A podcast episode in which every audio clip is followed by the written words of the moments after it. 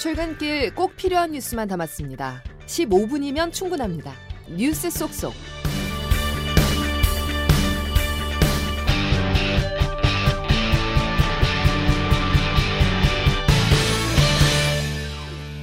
아이를 낳고 키울 수 있는 환경이 되어야 되는데 자기 살기도 바쁜 시대다 보니까 그 자식이 앞으로 살아나갈 미래라든지 그런 거를 상상할 수 있어야 갖게 되는 것 같은데 지금은 하루하루 살아가기 힘들다고 할까? 그래서 미래를 생각하기 어려운 상황인 것 같아요. 딸 친구들의 얘기 들어보면 애기를 낳아봐도 뭐 집 관계도 그렇고 가정 문제도 그렇고 뭐 여러 가지로 얽혀 있으니까 그 문제를 풀어줘야만이 아기를 낳을 수 있는 아무리 육아 휴직 기간이 있고 복귀를 할 수 있다고 해도 남자만큼은 그렇게 많이 일할 수 없는 게 현실이기도 하잖아요. 여러분 안녕하십니까? 1월 19일 금요일 CBS 아침 뉴스 김은영입니다. 세계 최저 수준의 합계 출산율에 따른 인구 위기는 우리 사회의 가장 시급한 문제입니다. 여야가 어제 나란히 저출생 대책을 발표했습니다. 부총리급의 인구부를 신설하겠다는 말씀드립니다. 흩어져 있는 여러 가지 인구 관련 정책들을 통합해서 관리하겠습니다. 신혼부부들의 가장 큰 고민거리라고 할 수 있는 주거 문제에 대해서 획기적인 대책을 마련하겠습니다. 아, 특히 아이 맞이 아빠 휴가와 관련해서는 1개월 유급 휴가를 의무화함으로써 아빠가 육아에 참여하는 문화를 결혼할 때 소득 자산과 무관하게 모든 신혼부부에게 가구당 10년 만기 1억 원을 대출하도록 합니다. 들으신 것처럼 아빠 휴가 한 달, 신혼 1억 대출 등 총선을 앞두고 경쟁적인 방안을 내놓은 건데요. 출산율을 끌어올릴 수 있을지 조혜령 기자가 짚어봤습니다. 인구 소멸이라는 국가 위기 앞에서는 여야가 따로 없었습니다. 국민의힘과 민주당은 어제 일제히 총선 저출생 공약을 발표했습니다. 먼저 여당인 국민의힘은 아빠 육아휴직을 의무화하고 육아휴직 급여도 최대 60만 원 인상하기로 했습니다. 민주당은 신혼부부에게 10년 만기 1억 원을 대출해주고 자녀 수에 따라 최대 33평 분양 전환 공공임대 아파트를 지원합니다. 모두 출산율을 끌어올리기 위한 공약이지만 신혼부부들에게 출산은 여전히 고르기 어려운 선택지입니다. 결혼 2년차 신혼인 정민주 씨입니다. 아이를 키우지 않고 있고 아직 결혼 계획도 없는 사람들이 아, 이 대책을 보고 나는 아이를 낳아야겠다 이렇게 음. 생각하지는 않을 것 같아요. 아. 수도권 집중화, 경쟁 사회에 내몰린 청년들이 출산을 왜 망설이는지에 대한 깊은 고민 없이 기존의 정책을 보완해 발표한 점도 한계로 지적됩니다. 가천대 사회복지학과 유재현 교수입니다. 좀 불충분하다는 생각은 좀 드는 게요. 나경원 의원 발표하셨었던 아이를 한 명 낳을 때마다 6천만 원씩을 탕감해주는 헝가리식 공약으로 말씀을 해주셔서 그래서 훨씬 더 파격적이라는 생각은 들고요. 인구 위기를 대응하는 부처를 만들자는 건 여야 모두 내놓은 공약인데 저출생 같은 복합적인 문제를 한 부처가 모두 감당할 수 없다는 지적도 나옵니다. CBS 뉴스 조혜령입니다. 김건희 여사의 명품백 수수 논란을 놓고 국민의힘 내에서 김 여사가 직접 사과해야 한다는 목소리가 커지고 있습니다. 한동훈 비상대책위원장도 국민들이 걱정하실 만한 부분이 있었다고 언급했습니다. 박지환 기자가 보도합니다. 김건희 여사의 명품백 수수 논란을 놓고 어제 국민의힘 지도부와 소속 의원들이 충돌했습니다. 비공개 의원총회에서 윤재옥 원내대표가 사건의 본질은 함정이고 공작이라고 말하자 하태경 의원이 수도권 선거 다 망칠 일 있냐고 반발한 겁니다. 하 의원은 CBS 라디오 김현정의 뉴스쇼에 출연해서도 사과 필요성을 언급했습니다. 비올백 같은 경우는 함정이긴 하지만 부적절했다 이런 부분에 대해서 솔직하게 사과를 하고 이해를 구하는 것이 공인으로서 바람직한 자세라고 보고요. 조혜진 의원도 대통령실에서 납득할 만한 의사표명이 필요하다고 말했고 새로 영입된 이상민 의원도 국민들한테 사과할 일이 있으면 당연히 해야 한다고 거들었습니다. 아직까지는 국민의힘 내부에서는 정치 공작인이 대응하지 말아야 한다는 의견이 다수인 상황. 하지만 일부 의원들이 사과 필요성을 꾸준히 제기하자 한동훈 비대위원장도 아쉬움을 표했습니다. 함정 몰카이고 그것이 처음부터 계획된 것이 맞습니다. 그렇지만 그 전후 과정에서 분명히 아쉬운 점이 있고 국민들께서 걱정하실 만한 분, 부분이 있었다고 저도 생각합니다. CBS 뉴스 박지원입니다. 국민의힘이 이태원 참사 특별법에 대해 윤석열 대통령에게 거부권 행사를 건의하기로 했습니다. 유족들은 대통령실 앞에서 삭발을 하며 특별법을 공포해달라고 호소했습니다. 최인수 기자입니다. 여권이 결국 이태원 참사 특별법도 거부권을 행사할 것으로 보입니다. 국민의힘이 의원총회를 열어 윤석열 대통령에게 그렇게 건의하기로 결정했습니다. 이태원 참사 특별조사위원회 구성이 야당에 편향됐다는 등의 이유에서입니다. 윤재옥 원내대표입니다. 의원님들의 총의를 모아서 대통령의 제2요구권 행사를 건의하기로 결정을 했습니다. 더불어민주당은 시행 시기를 총선 뒤로 미루는 등 양보했다며 여당의 재협상 제안도 사실상 일축했습니다. 이모경 원내 대변인입니다. 대통령의 심부름 센터를 자처하는 여당에 국민의 분노가 쌓이고 있음을 명심하십시오. 대통령은 이태원 특별법! 이태원 참사 유가족들은 대통령실 앞에 모여 삭발에 나섰습니다. 저희 엄마들의 눈물은 강이 되었습니다. 아버님들의 한숨은 대살이 되었습니다. 정치하시는 분들 한번 강을 돌아보고 대사를 돌아보셨습니까? 저는 오늘 삭발합니다. 제 아이의 억울함을 호소하기 위해서 아이의 영정을 꼭 끌어안은 채 머리를 깎았습니다. 공포하시라고 간절히 호소하면서 CBS 뉴스 최인수입니다. 어제 전북에서는 특별자치도 출범식이 열렸습니다. 여기에 윤석열 대통령도 참석해 축하했는데 이 자리에서 진보당 국회의원이 대통령실 경호원들에 의해 밖으로 쫓겨나는 소동이 벌어졌습니다. 조태인 기자가 보도합니다. 전북 전주에서 열린 전북 특별자치도 출범식. 윤석열 대통령은 행사장에 입장해 김관영 전북도지사를 비롯해 국회의원 등 참석자들과 악수를 하며 이동하고 있었습니다. 윤 대통령이 중앙쯤 왔을 때 진보당 강성희 의원에게 악수를 권했고 이 과정에서 강 의원이 윤 대통령과 악수한 손을 놓지 않은 채 뭐라고 한참 얘기를 합니다. 윤 대통령이 다른 사람과 악수를 위해 옆으로 이동하지만 강 의원은 언성을 높여 계속 말을 이어갑니다. 그러자 대통령실 경호원 대여섯 명이 강 의원의 입을 손으로 막고 양 다리와 팔, 몸을 번쩍 들어 행사장 밖으로 끌고 나갑니다. 강 의원이 전한 당시 상황입니다.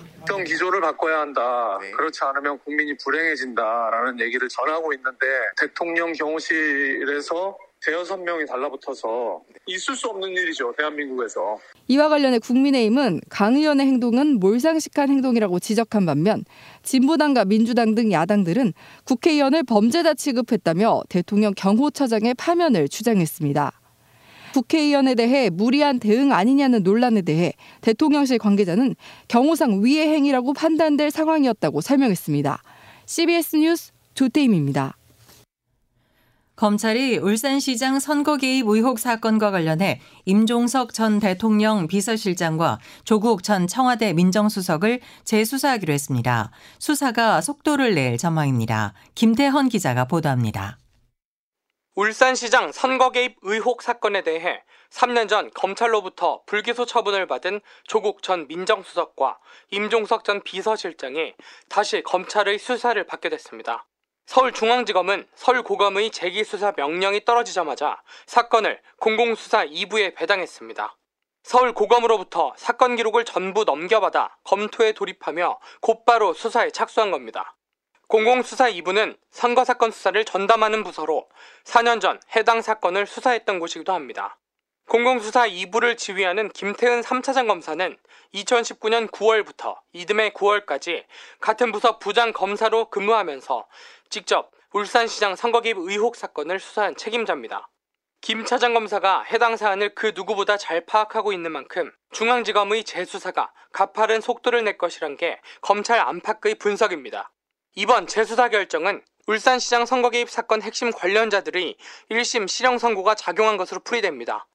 어제 조국 전 수석은 의도가 무엇인지 짐작이 간다고 했고 임종석 전 실장은 명백한 정치 탄압에 맞서겠다며 검찰의 재수사 결정에 반발했습니다. CBS 뉴스 김태현입니다. 미국과 후티 반군 간 무력 충돌이 고조되면서 홍해 물류 대란을 둘러싼 우려가 커지고 있습니다.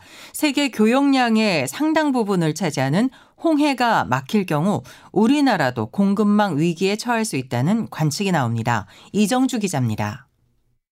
예멘 후티 반군이 홍해 인근을 지나는 민간 선박을 공격한 이후 미국도 본격 반격에 나섰습니다. 미국은 최근 영국과 함께 후티 반군의 근거지인 예멘의 수도를 폭격한 데 이어 재차 공습을 단행했습니다. 지난해 10월 이스라엘과 하마스 간 무력 충돌이 발생했을 당시 후티 반군은 팔레스타인 지지를 선언하며 홍해 인근에서 무력 시위를 시작했습니다. 유럽과 아시아를 연결하는 길목에 있는 홍해는 국제 무역량의 약 15%를 담당하고 있습니다. 홍해가 막히면 아프리카 대륙 최남단에 있는 희망봉을 통해 먼 거리를 돌아가야 하기 때문에 운송기간과 비용이 급격히 늘어나 민간 기업들의 부담이 커집니다. 배터리와 전기차 등 수출품을 홍해를 통해 유럽으로 운송하고 있는 우리나라 역시 물류 대란이 장기화될 경우 직격탄을 맞게 됩니다. 일각에선 지난해 말 국회를 통과한 공급망 기본법의 실질적 시행을 앞당겨야 한다는 지적이 나옵니다. 강천구 인하대 에너지자원공학과 교수입니다. 작년에 국회에서 공급망 안전법을 통과했는데 아직도 그 위원회가 구성이 되지 않고 최악의 경우 정부는 비상대응 체제를 가동할 예정입니다. CBS 뉴스 이종주입니다. 포스코 그룹 차기 회장 선임 절차를 둘러싼 공정성 논란이 갈수록 커지고 있습니다. 후보 추천위원회는 선임 절차를 예정대로 강행하겠다는 입장이지만 신뢰성에 의문을 표하는 목소리는 쉽사리 줄어들지 않는 모양새입니다. 윤준호 기자가 보도합니다. 포스코 그룹 차기 회장 선출을 주관하는 CEO 후보 추천위원회 후추위가 호화 출장 논란에 휘말리면서 인선 작업의 핵심 가치인 공정성이 휘청거리고 있습니다. 후추위는 그제 차기 회장 후보 18명을 확정하면서 차질 없이 임무를 수행하겠다며 인선 작업 강행 의사를 내비쳤지만 후추위 행보를 둘러싼 물음표는 갈수록 증폭되는 양상입니다. 현재 후추위를 구성하고 있는 사회이사 7명 전원은 호화 출장 의혹으로 경찰 수사선상에 올랐습니다. 이들은 모두 최정우 회장 임기 중에 선임 또는 연임된 사회이사입니다. 최 회장은 후보군에서 빠졌지만 그와 가까운 내부 인사들은 후추위에서 힘을 실어줄 수 있는 구조입니다. 사실상 공정성이 깨져버린 상황인 겁니다. 임종백 포스코 범대위 공동집행위원장입니다. 차기 회장 후보 및 그 추천위원회 자격이 없고요. 사법당국의 수사가 빨리 이루어져 준엄한 심판을 받아야 된다고 생각합니다. 후추위는 다음 달 최종 후보 한 명을 추리고 3월 주주총회에서 차기 회장을 선임한다는 목표입니다. CBS 뉴스 윤준호입니다. 홍콩 ELS 원금 손실 사태가 금융권의 뇌관으로 떠오른 지 오래입니다. 불안전 판매 여부를 가리기 위한 금융당국의 현장 감사가 진행 중인 가운데 판매의 적합성이 최대 쟁점이 될 것으로 보입니다. 박초롱 기자입니다. 어, 지금 생각하면 머릿속에 그냥 긍정회로만 돌아온 것처럼 그러니까 위험하지 않은데 수익을 높다는 기대가 컸고 좀 바보 2021년 초 A씨는 유가관을 투자해 홍콩 H지수 ELS에 가입했습니다. 주식보다 안전하며 지금 예금을 들면 바보라는 은행원의 말이 결정적이었습니다. 후회밖에 남지 않았다는 A씨는 만일 홍콩 H지수가 내년 만기까지 반등하지 못하면 투자금의 절반 가까이를 날리게 됐습니다. 홍콩 ELS 원금 손실 사태. 투자자들은 은행의 불안전 판매로 잘 모르고 가입했다며 억울함을 호소하고 있습니다. 반면 은행들은 해당 상품의 재가입률이 높고 절차상 불안전 판매는 불가능하다며 맞서는 상황. 앞서 은행이 성과 측정 지표에서 ELS 판매에 높은 가산점을 부여하는 등 경쟁을 부추긴 정황이 드러나고 있어 투자업계는 긴장하는 모양새입니다. 불안전 판매 여부의 관건은 판매 자체가 적합했는지가 될 전망입니다.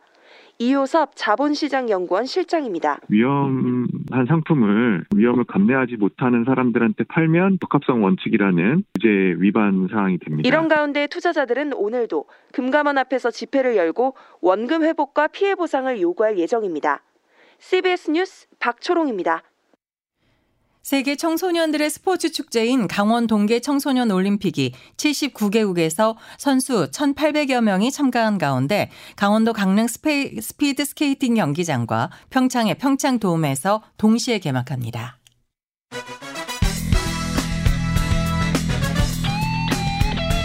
출근길 15분 뉴스 브리핑. CBS 아침 뉴스. 날씨를 김수진 기상 리포터가 전해드립니다. 네, 절기상 대안을 하루 앞두고 있지만 당분간 평년보다 온화한 겨울 날씨가 계속되겠습니다. 현재 서울의 아침 기온 4.6도로 평년 기온을 10도가량 크게 웃돌고 있고요. 한낮 기온도 서울 8도, 원주 7도, 대전 9도, 광주 대구 10도로 평년보다 2도에서 6도가량 크게 높겠습니다. 다만 현재 강원 중국부 산지에 대설주의보가 내려진 가운데 강원 영동과 경북 북동 산지에는 주일인 모레까지 강약을 반복하면서 매우 많은 눈이 내리겠는데요. 내일까지 강원 산지에 최대 30cm 이상, 경북 북동 산지에 최대 15cm 이상의 폭설이 쏟아지겠고 그밖에 강원 중북부 동해안에 3에서 8, 그밖에 동해안에 1에서 5cm 안팎의 눈이 쌓이는 곳이 있겠습니다. 그리고 기압골 영향으로 오늘은 제주와 전남 남해안 지역에 주말인 내일은 서울과 경기 북부를 제외한 대부분 지역에 비나 눈이 내리겠고요. 당분간 전국적으로 바람이 강하게 불겠습니다. 날씨였습니다. 이상으로 아침 뉴스를 모두 마칩니다. 감사합니다.